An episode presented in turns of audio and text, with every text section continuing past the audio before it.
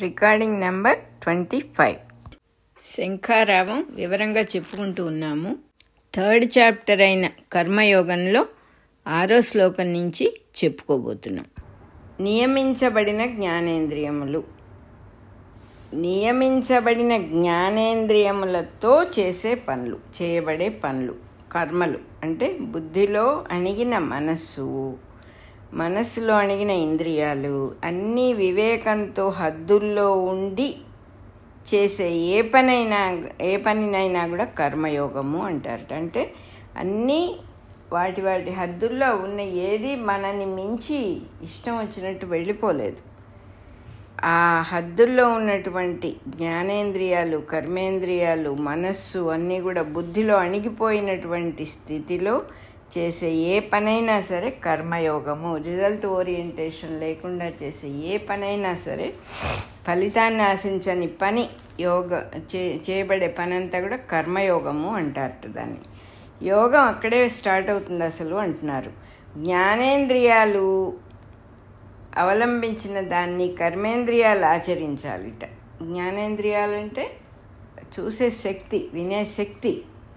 ఏ ఏ ఇంద్రియం ద్వారా ఏ ఇన్స్ట్రుమెంట్ ద్వారా మనం చూసే శక్తిని పొందుతున్నాం మాట్లాడే శక్తిని పొందుతున్నాం దాన్ని జ్ఞాన ఇంద్రియాలు అంటారు. అదే ఫిజికల్కి వచ్చినప్పుడు కన్ను ముక్కు చెవి నోరు అట్లా చెప్పుకుంటాం.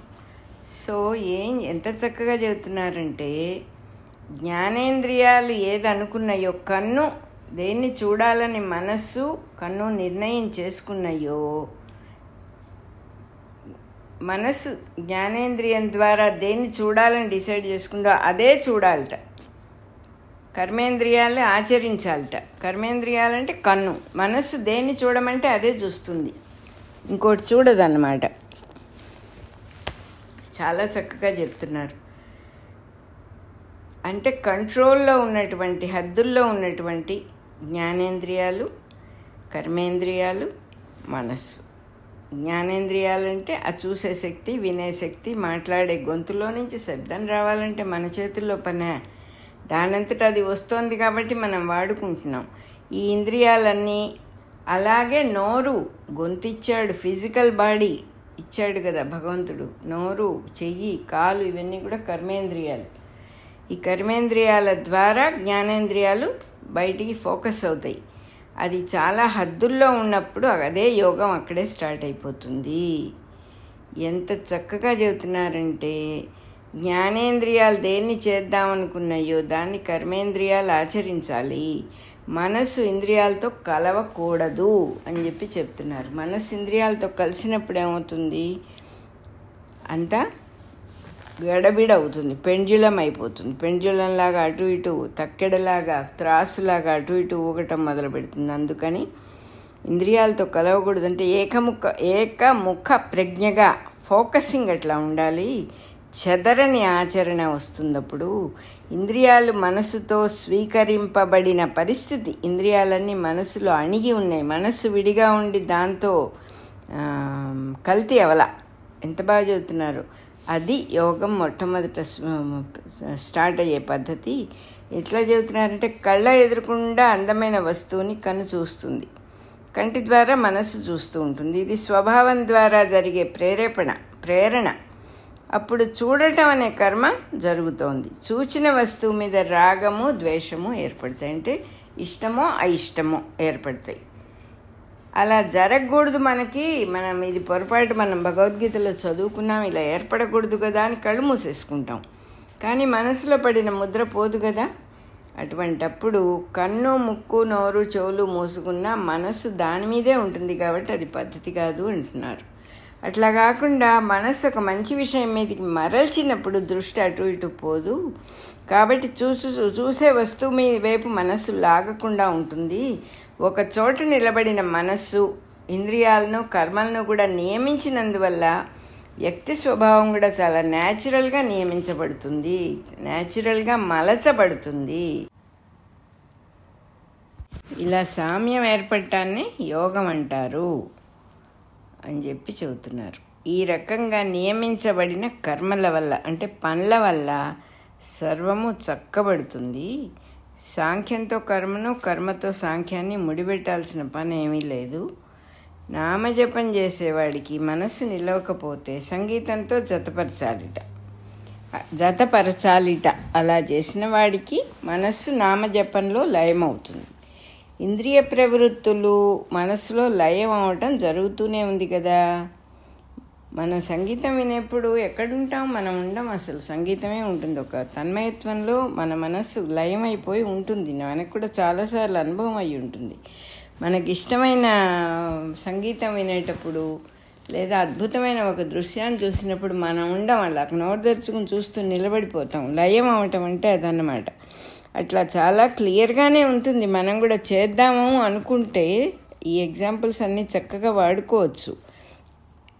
ఇక్కడ చెయ్యాలా వద్దా అని కాక నియమించబడుట లయించుట అనే దానికి సంబంధించింది. ఇది జరిగేటట్టుగా మలచవలసిందే కానీ మనమేదో బలవంతంగా చేసేది కాదు.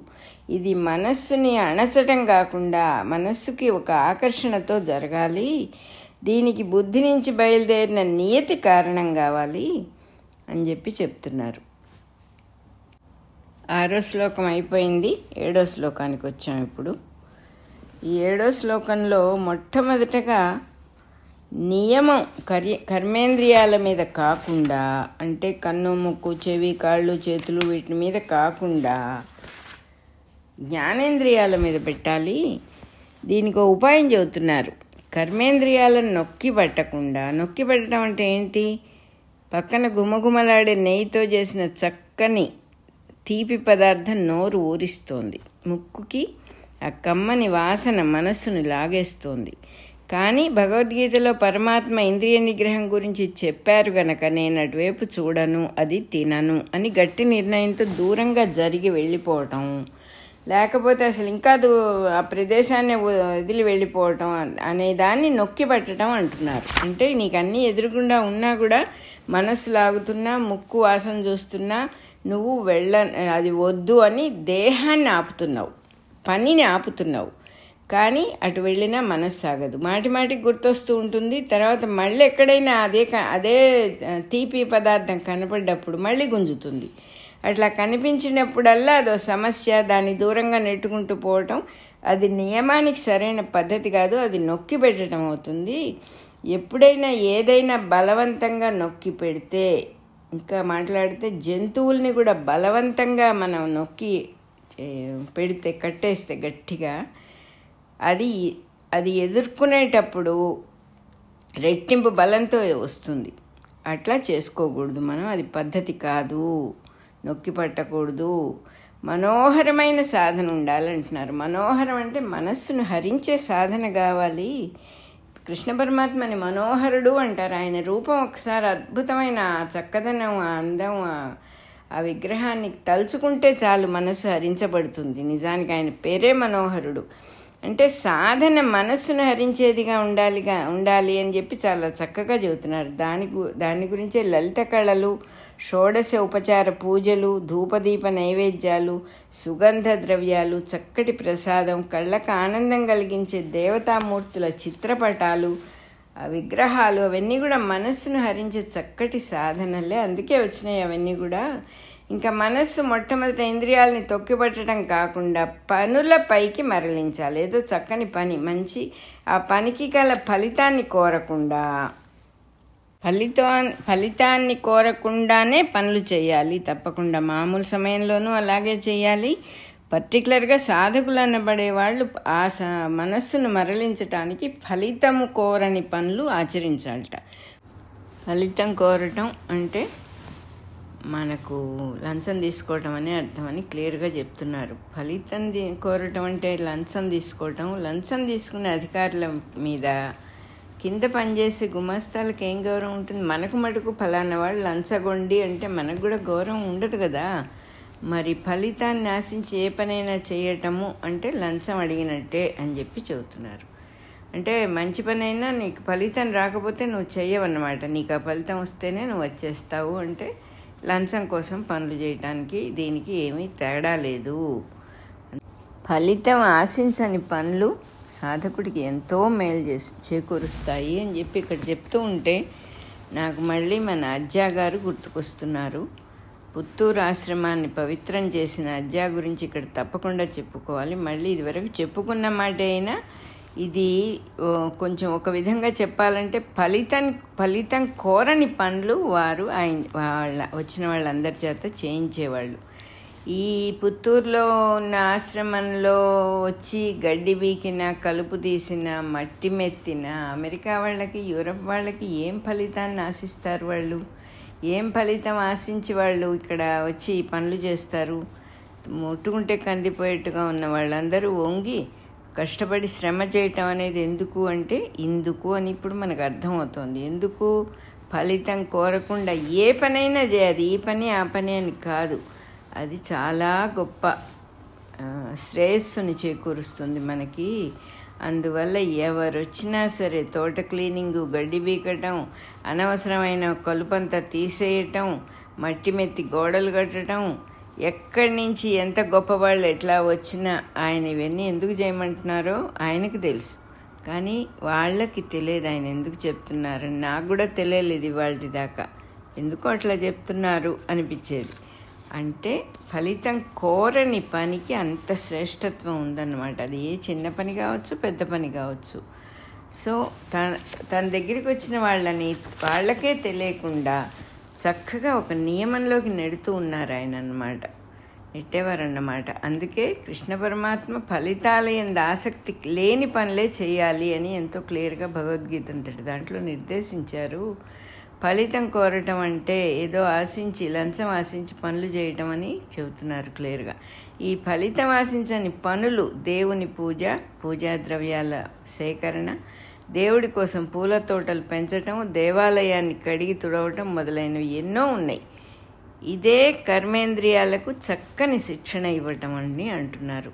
తనకని ఎటువంటి ఫలితము ఆశించని పనులు. ఎంత చక్కని మాట ఇక్కడ చెప్పారో మాస్టర్ గారు. ఇటువంటి ఫలితం కోరని పని ఇటువంటి సాధన వల్ల స్వామిత్రం స్వామిత్వము నుండి జారని మైత్రి జ్ఞానేంద్రియ కర్మేంద్రియాలతో ఏర్పడుతుంది. మనకి మనకి ఒక మిత్రత్వం వస్తుంది ఒక స్నేహం కలుగుతుంది. దేంతో?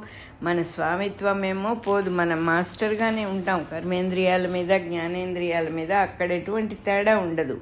స్వామిత్వము అనేది పోదు. మనం స్వామిగానే ఉంటాం మన హెడ్గానే ఉంటాం మన మాస్టర్గానే ఉంటాం. అక్కడి నుంచి జారం. కానీ జ్ఞానేంద్రియాలతో కర్మేంద్రియాలతో ఒక స్నేహం ఏర్పడుతుంది మైత్రి ఏర్పడుతుందిట. ఇంద్రియములతో మైత్రి అప్పుడు అవి మిత్రునిలాగా అనుకూలంగా ఉంటాయిట. అనుకూలంగా ఉన్న ఇంద్రియాలు మనస్సుకు సమర్పణ చేస్తాయిట. మనస్సు బుద్ధికి సమర్పణ అవుతుంది. ఎంతో చక్కగా జరుగుతుంది ఈ ప్రాసెస్ అంతా కూడా. ఇలా చేసుకోవాలి కానీ బలవంతంగా వాటిని నొక్కి పట్టడం కాదు అది సేఫ్ కాదు. ఎప్పుడప్పుడు అవి వెనక్కి వస్తాయి మళ్ళీ అంటున్నారు. ఏడో శ్లోకం పూర్తయిపోయింది. ఇరవై నాలుగో రికార్డింగ్ నెంబర్ కూడా పూర్తయిపోయింది మనకి.